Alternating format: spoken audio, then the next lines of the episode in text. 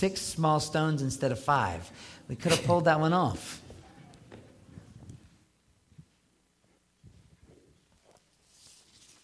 Good morning.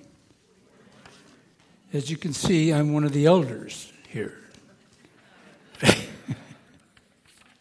Would you all pray with me?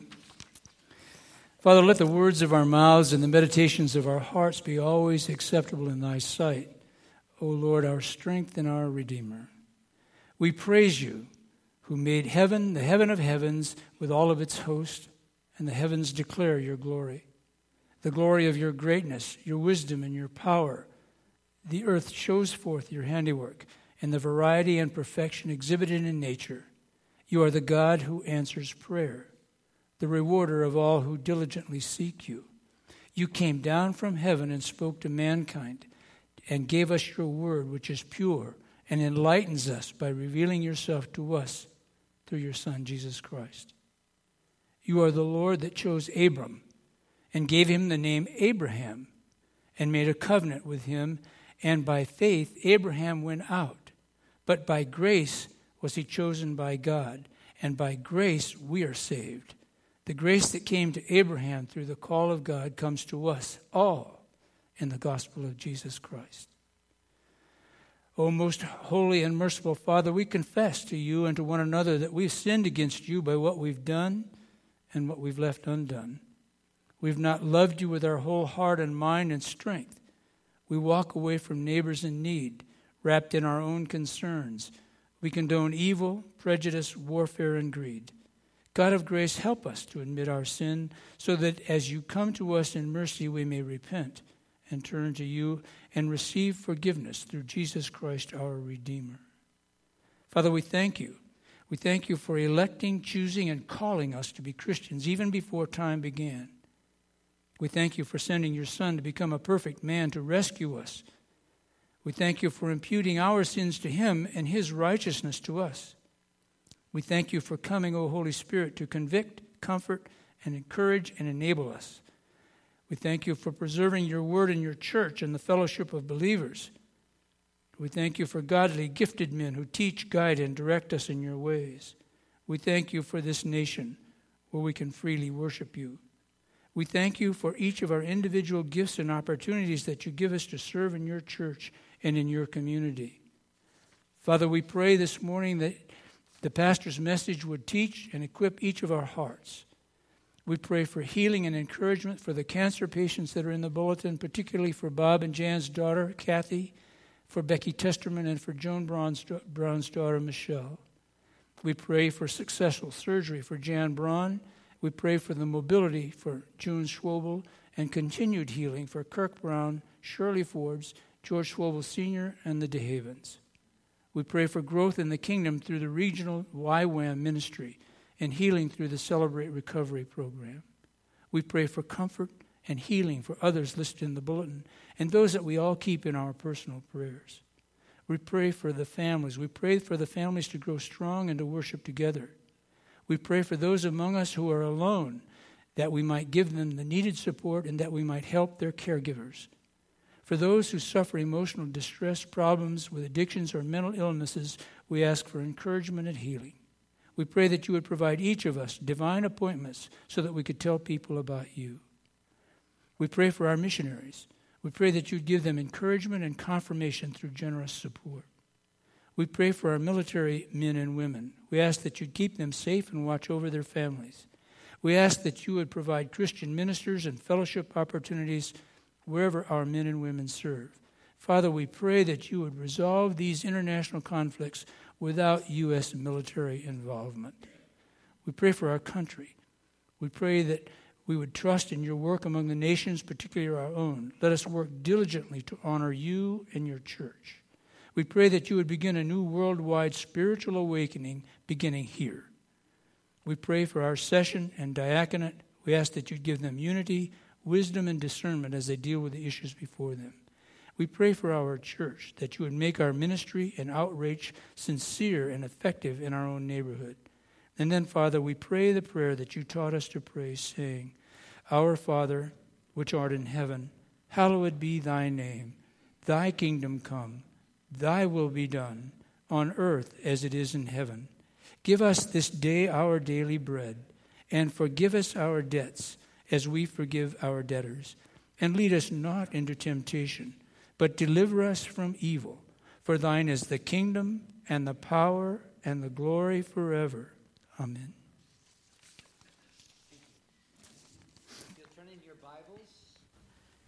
Turn in your Bibles to the book of Acts. Uh, it's not the little book of Amos. We're going to be tackling a little bit more in the book of Acts. Uh, but the verse that's carrying our theme comes from the book of Luke. While you're turning to Acts, I just wanted to highlight that one verse that is on the front of the bulletin, which is from Luke twelve. I tell you, everyone who acknowledges me before men, the Son of Man will also acknowledge before the angels of God. The idea of acknowledging God or confessing Christ is something that is I'm going to, I'm going to be unpacking over the next few weeks. Uh, confessing Christ before men.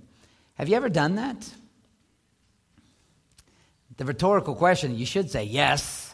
You know, if people ought to be able to see that you know Jesus. People ought to be able to recognize something different about you.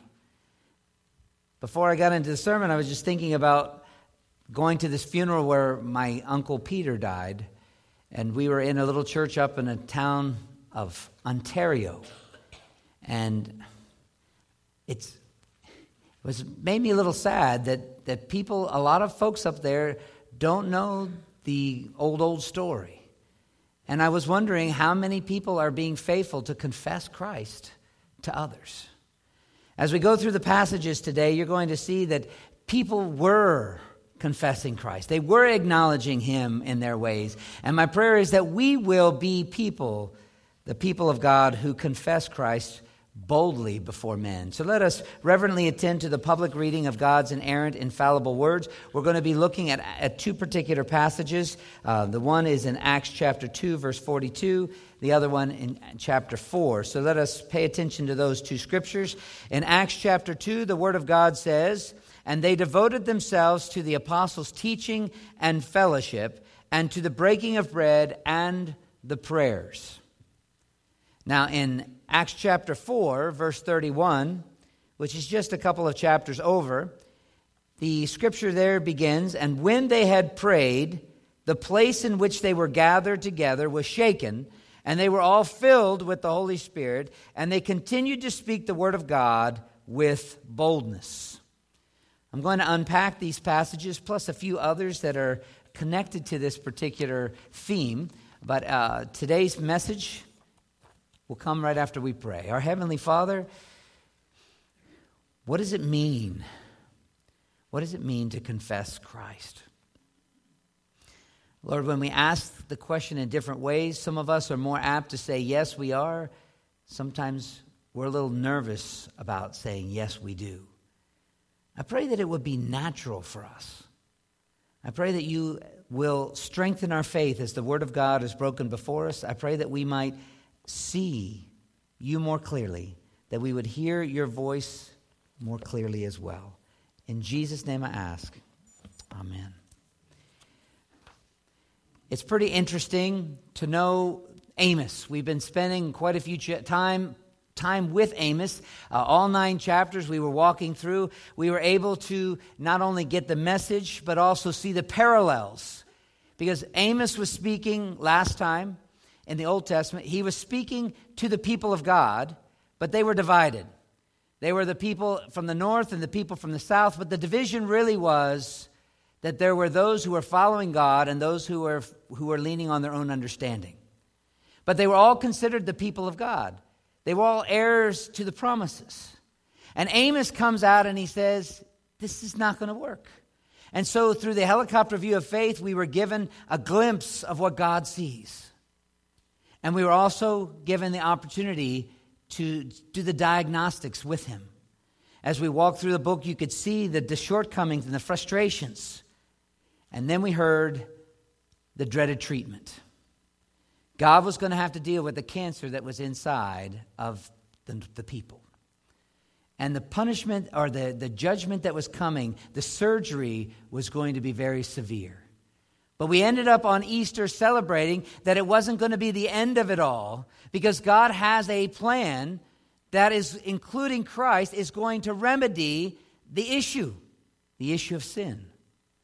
Now, that is good news, and, and we already went and echoed that Christ did come, and that Christ did die, and Christ did rise again. These were of utmost importance, and because of that, the applications in the New Testament are very, very, very encouraging. So we've looked at Amos, but now the shift is, is not just doing all the diagnostics and seeing what God has done, but the call for us today is to learn, what does he expect of his people in twenty sixteen? What does God want from you? Well, you know, if I was one of those kind of preachers, I might be able to say he wants, you know, we should pass the offering plate a second time. He wants more, give till it hurts. But that's not the emphasis. The emphasis in the New Testament is that God didn't want a part of you. God wanted all of you. And that when he claimed you as his own, he would be your God and you would be his people. That that would mean that you're still all his. He chose us. When you read the back of the bulletin, you can see what it means to be a part of the covenant community, to be numbered with God's people. It has its privileges. It has its benefits. I want to encourage everyone to stand up and say, I'm with God's people. I want to be numbered with them. But as we, as as I want to teach this to you and show it to you, I start off by saying, what is the means of growth? This little evangelism device has been very helpful. You know, when it starts off, you've seen it before. Uh, you start off with the issue of sin, that that there's a separation between God and man. And, and God had to do something about it, because otherwise the wages of our sin is death. We're going to go to hell. We're going to be apart from his grace. But the good news is that he did something about it. He came and he died. Good Friday is ever before us. And that it wasn't just that he died, but that he was buried according to the scriptures. And on the third day, he rose again, which is great encouragement. Up from the grave, he arose. And this is why Paul says, Jesus is the way, the truth, and the life. No one will ever get to the Father. No one will ever get to heaven except through him. So that is wonderful news. And then there's this question, have you been rescued? Has God saved you from your own utter despair? Has he reached down with his nail-scarred hands and pulled you out of the pit and rescued you? That's what it means to be saved. That our sovereign God would reach out to you and lovingly give you faith and save you. Well, once you get that, then you've fixed the sin problem, because now there's no more condemnation to them that are in Christ Jesus. Our sin has been washed away, and that's where it gives the application. When you look at this page, you have a beautiful, clean heart. And around that heart, there are a few things. They have prayer, the Bible reading, they have fellowship, and they have a world with a cross on it, evangelism, the gospel themes. Now, these five things are part of what I'm going to be unpacking for us today in the New Testament church. What is God expecting out of his covenant community? It's not just enough to diagnose, but now the question is, what would he have us do? What are the marching orders?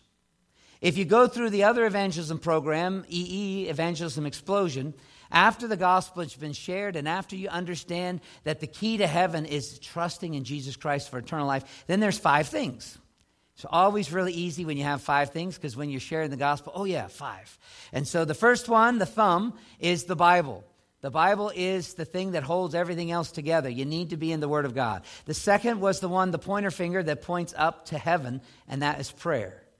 The third one is the highest point of your week. It should be something you don't miss. What's the most important thing of your week?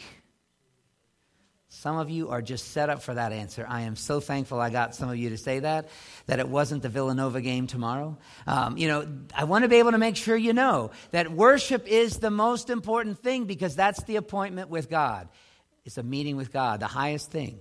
Then the next one is kind of kind of connected with worship, but it's fellowship. And it's all, it's your ring finger, it's it's where you have community. It should be among the people of God, among the covenant community. And the last one, they add a fifth to this. Uh, the fifth one is, is on the outside, but rubs up against the world. It's when you evangelize. So you have the Bible, prayer, worship, fellowship, and witness. Those five particular things. Now, as I've been reading and looking at what is a healthy church, those five things need to be there.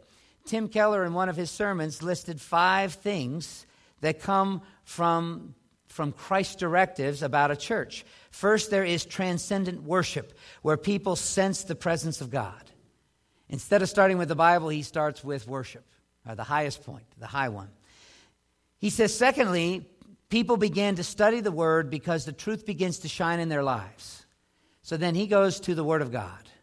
He says people need to read and study and be discipled in the Word of God. Thirdly, he says people's barriers come down to sharing openly with other people because Jesus is real to them and you no longer have to hide from people. So intimate fellowship and dynamic community and deep friendships develop. What you find out is that fellowship aspect. You start to care for one another. And then fourthly, he says, there is an aggressive outreach and evangelism, and many people are converted. People who have no interest in religion at all find themselves attracted to a place where people are excited about what they believe. That's evangelism. That's the fifth finger, if you remember, brushing up against the world. And fifthly, he says, there is a major impact on society around, turning this society more like the kingdom of God, that is, a society of justice and mercy. In other words, life is better. Life is different than just people leaning on their own understanding when all of those things are applied in our society, in the community around us. It's really interesting when you see all those things come together. Now, our text is from Acts chapter two, and beginning at verses forty-two to forty-seven, I actually, there are eleven eleven things, eleven dynamics that actually come out, and uh, we're going to just touch on one of them. But I'll list you the eleven that are in the text. The first one is instruction. The people continued steadfastly in doctrine. By the way, if you're not a doctrine person, this is the very first thing that Paul, that, that Luke tells us, that they uh, they continued in the doctrine and the teaching. Secondly was fellowship. They continued in the fellowship of the saints. The third thing that is listed here in Acts chapter two is the observance of the ordinances, the breaking of bread, where they would come and have communion, where they would deal with their sin, because that's often where repentance takes place. The fourth thing was corporate prayers. In our text, verse, the fourth thing comes out there that they continued in prayer. We're going to highlight that today. Number five, effective outreach. Fear came upon every soul, not just those people in the community, but around the community. Number five, excuse me, number six, they had all things in common. They had a common purpose, a common vision. Number seven, they had mutual assistance. They cared for one another and actually engaged. They divided them among all as everyone had need. Number eight is found later in Acts chapter twenty. They had worship, sing, worship services. Chapter uh, number nine, they had a... They had correction of sin. You can find that in several of the epistles. Uh, number ten, they had pastoral oversight. Uh, you find that in First Peter five. And number eleven, they had obedience to God's commands. Participation in the local church was not optional, but it was imperative. You have all these benefits that come out of the community of believers. All these. Within the session recently, we spent quite a few hours together, and we summed it up with five actions. You'll be hearing them in the days to come. Praying, caring, discipling, communicating, and committing. Caring, praying, discipling, communicating, committing. These are things that we're going to be encouraging the saints to engage in. These are not... Uh, they're just categories to put them in, all these eleven things. But I pray that they will be descriptive of all of us. But today we're going to focus on one. We're going to look first and foremost at prayer. Uh, today, using Luke as our guide, we're going to go and dive in and say, how did prayer affect people? And as we make this application, what should happen with each one of us is maybe you'll scratch your head and say, do I pray? When did I last pray? What do I pray for? As you consider these things, it is very exciting to take notice of it. The three aspects of, uh, that we're going to see. First is that prayer happened. Prayer happened. It happened. There's no doubt about it that the people of God just naturally were praying. Secondly, I want to explain how it happened. In other words, the maneuvering, the procedural aspects. And thirdly, I want to tell you uh, what happened after they prayed. So it happened. I want to tell you how it happened. And then I want to tell you what happened next. So the first part in understanding this particular passage, if you have your Bibles open, you'll be able to follow along with me, is I want you to see that prayer happened. In Acts chapter two and in Acts chapter four, the two texts that I had printed for you, in Acts two, they continue, they devoted themselves to the apostles' teaching and to their prayers. In Acts four, and when they had prayed, the place where they were gathered together was shaken. Those are the two texts, but these are not the only texts. So if you will, just walk with me through the early stages of the life of the, the organization of the church taking shape. For the organism of the church has been there since Adam and Eve, but it's only taken organized organization once Jesus ascended into heaven and gave gifts unto men, Ephesians four twelve. He gave them leadership gifts. He gave them uh, a challenge to do things decently and orderly. He wanted them to appoint leaders in the different churches. And if you see all of this coming together, it was not void of prayer. Prayer happened. It happened. So let me tell you about some of them. The first one you find is that when the book of, of Acts opens up, where are they gathered? They're in this upper room on Mount Zion. And what were they doing in the upper room? The predominant activity that they did for those multiple days was complain. Are you sure about that? There's a, a murmuring in this room. You know, it's pretty obvious that when they gathered in this upper room, they didn't know what was coming. They didn't know what was on the horizon. And maybe you don't know what's on the horizon either. But one thing they did know is they know who held the future. My dad used to always say that, that you, you pray for the one who holds you in his hand, because he can take care of things. So the first thing you find in chapter one is that they're gathered together praying. Now, did this happen by accident? No, because before Jesus ascended, he actually told them to go over there and to pray. He says to go and be in one accord. And that's one thing that happened. And I want to encourage you to see how important it is, because it happened first. In chapter one, after they had been in the upper room, then they had a, a problem. They had to fix a vacancy on the, on the leadership staff. What did they do? Starts with a P. They prayed. And then, of course, they cast the lots, and, and it was figured out to be a, for Matthias. Uh, in chapter two, every believer was steadfast in praying after they were saved.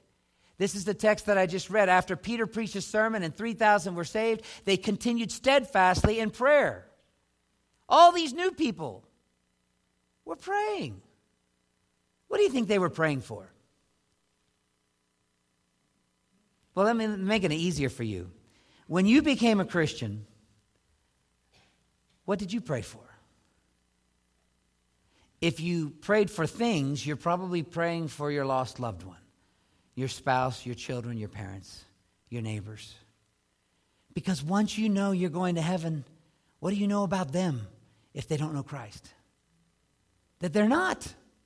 And so I could just imagine part of the fervor of this prayer. They've seen Christ. They understand the guy who died on the cross just a few weeks before. They get it. They understand the resurrection from the dead, because now they believe that this guy has risen. And now they know him. They feel his love. And they want to pray to him.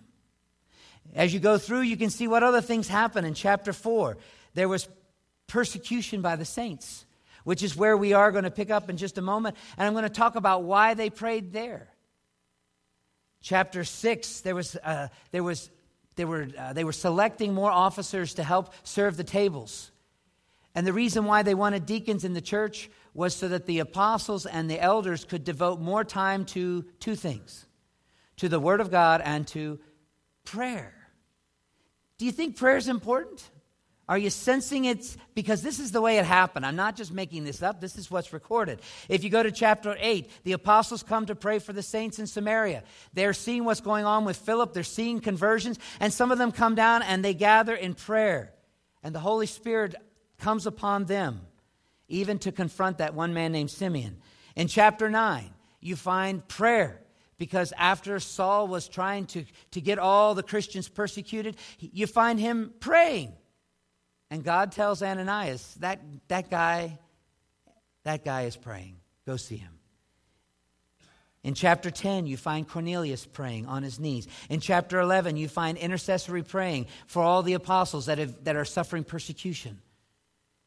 In chapter thirteen, you're finding that before they sent the missionaries out, they, they prayed.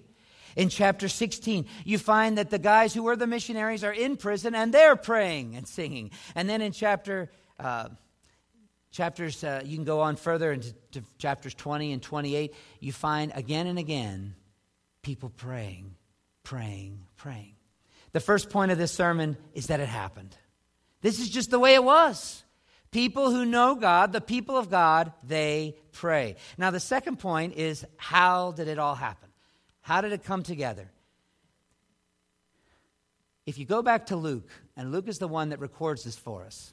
Back in chapter, uh, in the Gospel of Luke, which is the it's the book that was written before the book of the Acts. In Luke chapter uh, ten, uh, Jesus, up to this point in time, Luke one through ten, Jesus had been doing all the praying. You find Jesus going away to a mountain. You find Jesus doing all these things, and he does the praying. And then you find in chapter ten, there's a shift. Jesus looks to them, and let me quote it, in chapter ten, verse two, "The harvest is plentiful, but the laborers, laborers are few. Therefore, do something. Pray." This is the first time you find that Luke records that Jesus tells them to pray. You know what happens in chapter eleven? Let me read it for you. Chapter eleven, verse one. "When Jesus was praying in a certain place, when he finished, that one of the disciples come up to him and they say, 'Lord, teach us to pray.'" Apparently, it wasn't as natural in the book of Luke as it is after the book uh, after the resurrection. Before this time, the people have seen Jesus praying and being in fellowship with the Father, talking to him, sharing his heart, because prayer is offering up our desires to God for things agreeable to his will, with thanksgiving in the name of Christ. You know, all of those kind of things. I was going to say with confession of sin, but Jesus didn't confess any. But when they ask Jesus, "Teach us how to pray," chapter eleven, verse one, he ends up teaching them to pray, and then he teaches them parables about how they ought to continue in prayer and not lose heart in chapter eighteen. And it's really fascinating that they've caught on, because in the book of Acts, they are praying and praying and praying and praying. That's the way it was. How did they get to this place? It's because Jesus taught them. And when you think about some adverbs to describe prayer, a prayer life, uh, the way you might be praying, these are some that come up in Scripture. You should pray unceasingly. You should pray earnestly. That's what Jude says. You should pray transparently. In other words, be real. You ought to be praying boldly, which is what we're, our text in Acts four is all about. And you should be praying fervently, which is what James says, that if somebody's hurting, they should pray like Elijah, who is a man like us. And he prayed fervently. Now, if you get into the idea, that's the kind of adverbs that you should be describing your prayers. Now, here's a few adjectives. I borrowed these from our men at prayer meeting on Saturdays. There are three C adjectives. Our prayer can be closet prayer, continual prayer, or corporate prayer. The guys that come, you know what we're talking about. The closet prayer is stuff that you pray individually. The the Continual prayer is your fellowship with God wherever you're going, even if you're driving with your eyes open, of course, but you're constant in fellowship with God. And the third one is the corporate prayer, which is what we see a lot of in the book of Acts. Corporate means we come together. We just don't stay by ourselves. Now, this happens. I just want to be able to now make the application for us with three V's. Prayer is vertical, vital, and victorious. When you actually get to praying and you answer the question, how do we pray? How should I pray?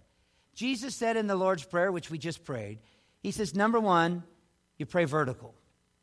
It's with God. Don't just talk to yourself. Talk to God. And when you address God, acknowledge him that he's not just like you. He's your Father. He's in heaven. He's to be hallowed. It's his will that should be done because he's sovereign. You get the picture? It's vertical. And it's done in Jesus' name. But prayer is also vital. This is something that ought to be happening in our lives just like breathing is. And I, also, you know, you've heard of the A C T S praying. Maybe you have, maybe you haven't. The, the Acts praying. The first A stands for adoration. Then you have the C for confession, the T for thanksgiving, and the S for supplication. Those are the four aspects that are, are the four parts of the content of praying. But when you look at the uh, the vitals, I, I, breathing in and breathing out. You know, as I was doing some research for the uh, the seven words from the cross, you realize how Jesus died. It wasn't from a loss of blood, although he lost a lot. It was because he couldn't breathe anymore. The asphyxiation, he can't even breathe out. What it, in order to take breath in, you've got to raise up to be able to get it in. This whole idea of breathing is twofold. It's taking it in and taking it out. And your prayer life ought to be like that breathing. And that's why I always like to say the two of those, the things that you take in, the things that are that are constantly being uh, inhaled are, are praise and petitions. Uh, those those are the things that we think of, the great things about God. These are the things that we're taking in, understanding how grand he is, how glorious, how kind, how how beneficial, but also even the things that he can do for us. We know that he can heal. We know that he can encourage. We know that he can raise up. We know that he can break a hardened heart. He can soften it. He can make it like flesh. But confession is what we exhale and our thanksgiving. What comes out of us then is that we ought to acknowledge as we're talking to God, God, I'm sorry. God, I repent. God, I renew a right spirit within me. And Lord, thank you for saving me. Or as our brother Larry prayed, thank you for choosing me. You see, when you understand these elements of prayer, they become vital to your everyday life. That's why they are continuous. That's why it's without ceasing. But thirdly, I wanted to highlight the fact that prayer is victorious. It makes a difference because God changes things. This doesn't change God, but prayer changes things, which is why the third point of this, I want to tell you what happens when we do pray. Where does the victory come? If you'll turn in your Bibles to, to Acts chapter four, you're going to be able to follow along with me in this particular text. In Acts chapter four, why are the people praying? Why are they praying? We've already seen in verse thirty-one that they're praying. In Acts chapter four, it is a powerful statement about the about the state of affairs, where things were going on in the world. I mean, in some ways, you would think that these were the greatest of times. three thousand people were saved. But what happened to those people? They were being persecuted. They were being taken advantage of. They were being mocked. So if you see verse thirty-one, and when they had prayed, the okay, I want to back up, and I want you to see that in at the beginning, uh, verse twenty-three, you're going to see why they were praying. This is chapter four, verse twenty-three. When they were released, they went to their friends and reported to the ch- what the chief priests and the elders had said to them. Now, what had they said to them? They told them, stop talking about Jesus. Stop confessing Jesus before men. Do you see the parallel now? Stop it. Don't do it anymore. You guys are causing trouble. They had already thrown verse nineteen, if you back up. But Peter and John answered them, whether it is right in the sight of God to listen to your uh, listen to you rather than to God, you must judge, for we cannot, but we have to speak what we have seen and what we have heard. And so they were further threatened and then let go. Now, the point I'm trying to get at is that because they had gone through all of this, now they're gathering with the other Christians. Verse twenty-four, when the Christians heard it, they lifted up their voices together to God. Now, what's that another way of saying? They prayed. Now, did they pray quietly? No, they prayed corporately, and they're gener- I mean, they're they're agitated. They're taking these petitions before God because they're saying, "Lord, we believe. How can we hold our tongue? How, we have to confess Christ before men."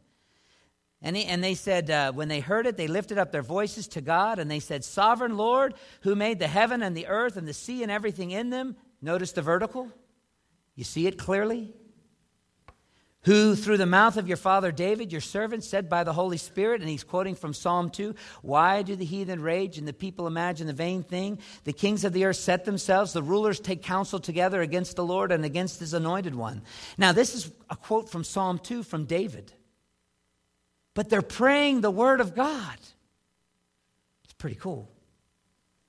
But they go on, "For truly in this city we're gathered together against your holy servant Jesus, whom you anointed, both Herod and Pontius Pilate." I can't believe it. They named the politicians.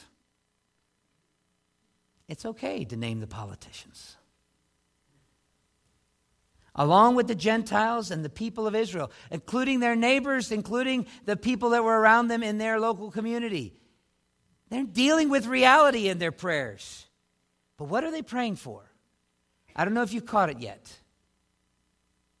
"To do whatever your hand and your plan has predestined to take place. Now, O Lord, look upon their threats and, the, and grant to your servants to continue to speak your word with..."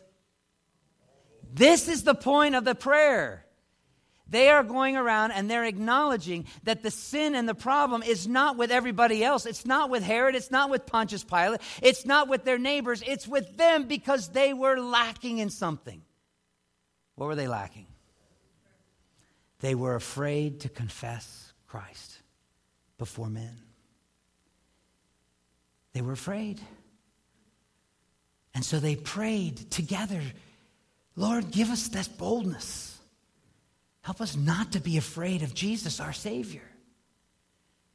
Now, simply put, they prayed this prayer, and what ends up happening? Well, in verse thirty-one, it said there was some shaking that took place. So I briefly want to make this application as we wrap up the sermon in this.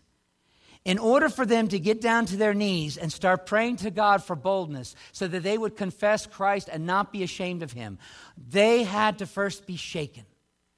When when Peter and, and John were going about doing the things that should have been natural, they had just preached the gospel on Pentecost. A lot of great things are happening. You would think everything would be great, just like church life. It should be great, great, great, as my mom would say. But it's not great. And the next thing you know, they're shaken because they're getting pulled apart. They're taken away from the crowd. They're hidden in a quiet place. They're being interrogated. They're being browbeaten. They're being told, "Don't you do that again." I don't know if you've ever heard that. Has anybody ever told you to be quiet? I tell you, the first time I was in Washington working in the U S Senate, and I was uh, there when Reagan was in office, uh, you know, it was exciting times. I'm working in the Senate Hart office building, and about four weeks into it, my boss comes to me and she says, "You cannot tell people about Jesus here." I mean, it happened to me. Has it happened to you? Where people are going to tell you that you need to be quiet, be nicer, soften it up. You know, you can't win people to Jesus if you if you offend people. The whole point here is that the prayer for boldness was because their world was shook up. They were shaken. And when they were shaken, there was a lot of fear in that, but they decided we have to obey God rather than man. This is Peter and John we're talking about. These are the two guys that saw Jesus glow. They were the ones on Mount of Transfiguration. They were the ones that saw Jesus rise better than Superman. They were the ones that saw it all. And they've seen the resurrected Christ. And they're praying that they would not be afraid. This is the interesting thing about the praying community, is that they know that they're praying that God would give grace to them to be faithful. I mean, when you make those applications, first, that was shaken. Now, the second thing is when they were shaken by the world, then God shakes them back. And this is an interesting application, and it only happens here. I hope it doesn't happen here today. But maybe it has to do it figuratively. They prayed, and the ground shook. Now, if you were there when the ground shook, immediately you would have remembered the last time it shook. It was only a few weeks ago when the, when the stone on Easter morning was rolled away. You can read about that in Matthew chapter twenty-eight. The stone was rolled away because the earth was shaking.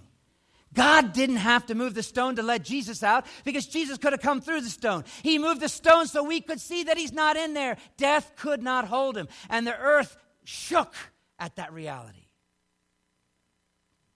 But just a few hours before that, the earth shook when the weight of God's wrath was put on Jesus on the cross.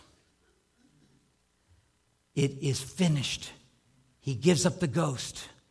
In utter darkness, the ground cannot stay still. I believe that the answer to prayer in this particular case was that he shook them to remind them that God is God. And that what took place at Calvary, what took place in the removing of the stone, was the very reason they should have boldness to pray. To be able to confess Christ because it's real. And the interesting thing about these guys, when they prayed for boldness, they got it. Because if you turn over to Acts chapter seventeen, you're going to find that, that they start saying, these people are turning the world upside down. Have you turned the world upside down? Have you made a difference in your world? I want to encourage you to pray. I just don't want you to say, I'll pray for you. I don't want you just to have a moment of silence. I've been to some of those. We just had a Christians basketball league with the Y M C A. We had a moment of silence for somebody. I looked up and I saw the kids. They don't know how to pray. It was nice that they were quiet for a minute. Really nice. But it, the point I'm making is, is that if you don't use that time to pray, or if you t- use that time to pray, what are you asking for? One of the things that we want to be able to challenge you is that God would bring fruit, fruit that will remain. We want to, as Jesus taught the disciples the first time he said, pray that the Lord of the harvest will raise up laborers to bring in the lost sheep. Pray for laborers. Let's join in that prayer.